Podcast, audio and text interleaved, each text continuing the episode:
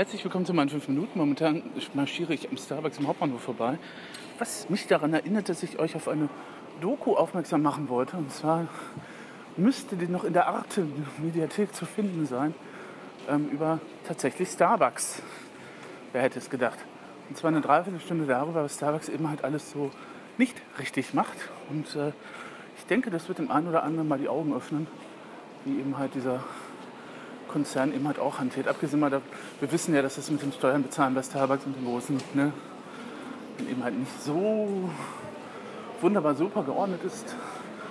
Aber es gibt dann halt auch noch andere Sachen, die dann eben halt die Art der Dokumentation halt aufgedeckt hat. Und ähm, Eva Ehenfeld hat dann die Doku zum Aufhänger genommen für einen Blogpost, der sich dann nennt, ähm, sind Marken, sind Brands, die für die jungen Leute sowas wie eine Art Religionsersatz. Und ähm, da muss ich dann teilweise zustimmen und teilweise ablehnen. Ähm, ähm, also abgesehen mal davon, es ist natürlich auch eine uralte Debatte darüber, was denn jetzt Religion ersetzt. Ne, für den einen ist es der Fußball und im Fußball haben wir tatsächlich auch nochmal dieses ganze Gepränge rund um mit den ganzen Ritualen, mit dem Einlaufen der Spieler. Ne, Im katholischen Gottesdienst zieht der Priester erstmal ein, bei den, beim Fußballverein sind das die Spieler, die sich dann aufstellen und eine Hymne singen. Ähm, wir haben auch Choräle im Fußballstadion, das sind die Fangesänge. Und äh, ne, da gibt es halt tatsächlich einige Vergleiche, abgesehen davon, dass es ja auch einige Kapellen auf Fußballplätzen gibt, wo man sich auch trauen lassen kann. Ähm, und für den anderen ist das dann eben halt, äh, ist Religion dann eben halt die eigene Ernährungsweise. Ähm, ne, darüber hatte ich ja auch schon etwas ausführlicher eben halt berichtet. Ne, Stichwort Diätkultur, Stichwort ich bin nur moralisch, wenn ich mich eben halt vegan ernähre. Ne, und wer immer strebend sich bemüht, den können wir erlösen.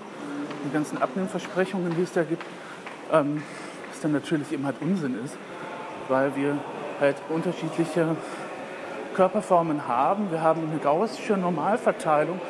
Da gibt es eben halt Ausreißer nach hinten und nach oben, also Leute mit viel Gewicht und Leute mit wenig Gewicht und so weiter und so fort.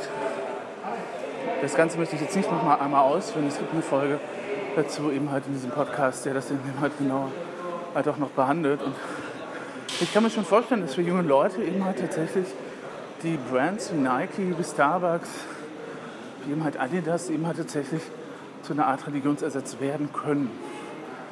Ja, ne, anstatt dann halt zum Gottesdienst zu gehen, trifft man sich einmal in der Woche mit den Freunden bei Starbucks, leistet dann halt seine Buße, indem man dann eben halt überteuerte Kaffeepreise abdruckt und wird dann eben halt bei seinem Namen gerufen, wenn man halt da den Kaffeebecher in Empfang nimmt.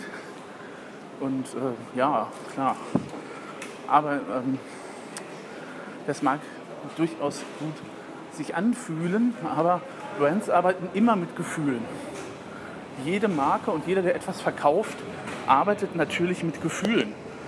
Also sie tun das ja nicht, ähm, wenn ich jemand angesprochen werde bei Starbucks mit meinem Namen, dann äh, tun die das ja nicht, weil ich eben halt so, weil ich denen halt so nett bin oder weil die mir etwas Gutes tun wollen, sondern die wollen einfach nur dafür sorgen, dass ich ein gutes Gefühl bekomme und damit, damit ich mehr ausgebe. Ganz einfach.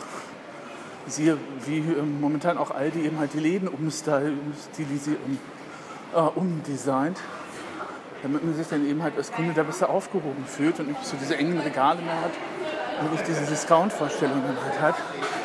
Ähm, ja, also emotional sicher würde ich zustimmen, dass das durchaus ein Religionsersatz sein kann.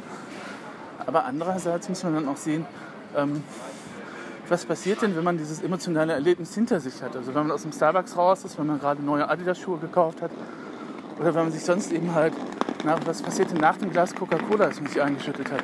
Man fühlt sich natürlich dann gut, aber ähm, Marken beantworten ja nicht die Fragen, die eben halt auch auftauchen.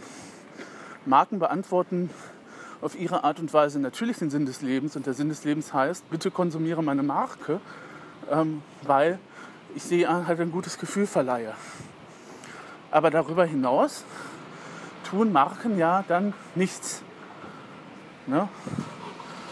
Also wenn man jetzt krank wird, wenn man halt eine schwere Krankheit bekommt oder ins Krankenhaus eingewiesen wird, dann sind Starbucks, Coca-Cola, Adidas und Co. eben halt nicht da, um einen eben halt zu helfen, sondern ne, dann sind, du fällst dann eben halt raus aus dem Radar, weil du momentan kein Geld für dich erübrigen kannst und weil du nicht konsumierst. Ne? Ähm, und äh, ne? auf die Frage, warum bin ich eigentlich hier? Jenseits des äh, Konsumierens von Getränken, das kann ja nicht alles sein. Kann ja nicht der Sinn meines Lebens sein, dass ich mein Leben lang konsumiere, auch wenn natürlich die Firmen uns das alle einreden wollen, ähm, haben Brands keine Antwort. Ähm, und äh, ich glaube auch, dass selbst, dass das den jungen Leuten auch vielleicht ein bisschen mehr bewusst ist, als wir alle denken. Ähm, dass eben halt die Marken nur eben halt kurzfristig eben halt da sind und natürlich ein gutes Gefühl machen. Sie versuchen eben halt tatsächlich auch an diese religiösen Rituale eben halt anzuschließen, ganz klar. Aber darüber hinaus, dahinter ist halt nichts. Das ist halt eine schöne Oberfläche, das ist eine schöne, schöner Aufenthaltsort bei Starbucks. Ne, das hat mit dem dritten Raum aus der Soziologie nun auch nichts zu tun, wo Starbucks sich den ja dann auch zu eigen gemacht hat. Weil man kann ja so lange sitzen bleiben, wie man möchte, ohne dass man eben halt was bezahlen muss oder bestellen muss. Ähm, und da die ja WLAN haben, ist das natürlich ein Anziehungspunkt für junge Hipster. Und natürlich habe auch ich bei Zeiten mal eben halt da gesessen und gearbeitet. Einfach weil es sonst in der Nähe kein WLAN gab oder weil mir nicht bewusst war, dass es eben halt auch andere Orte gibt, wo es WLAN geben könnte. Und ähm, ja, wenn es aber wirklich auf der Frage nach dem Bösen in der Welt geht, warum ist das Böse in der Welt? Warum gibt es Krankheit und Tod? Wie können wir damit umgehen? Wie, ähm, wenn ich trauere, wo sind dann Starbucks und Coca-Cola und Co.?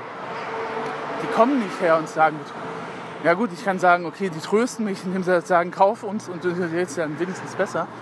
Aber ähm, damit ist ja das eigentliche Trauerproblem nicht aus der Welt. Also von daher denke ich, dass es teilweise stimmt, dass Brands tatsächlich vielleicht so eine Art Ersatzreligion sind. Aber ähm, ich glaube auch, dass die Jugendlichen da ein bisschen immer schlauer sind, als wir alle denken. Ähm, also jedenfalls in der Hinsicht. Ähm, Im digitalen Bereich wage ich das mit zu bezweifeln dass wir jemals wirkliche Digital Natives eben halt bekommen werden, weil jeder erst den Umgang mit diesen Geräten erlernen muss. Auch mein, meine Neffen mussten das erstmal machen. Und äh, ich weiß jetzt gar nicht, wie meine Neffen zum Beispiel das Internet nutzen. Ähm, auf Facebook sehe ich sie jedenfalls nicht. Ich vermute mal, die gucken sich YouTube-Videos an oder sind bei Snapchat oder so. Ich meine, ich muss mit denen auch nicht überall befreundet sein.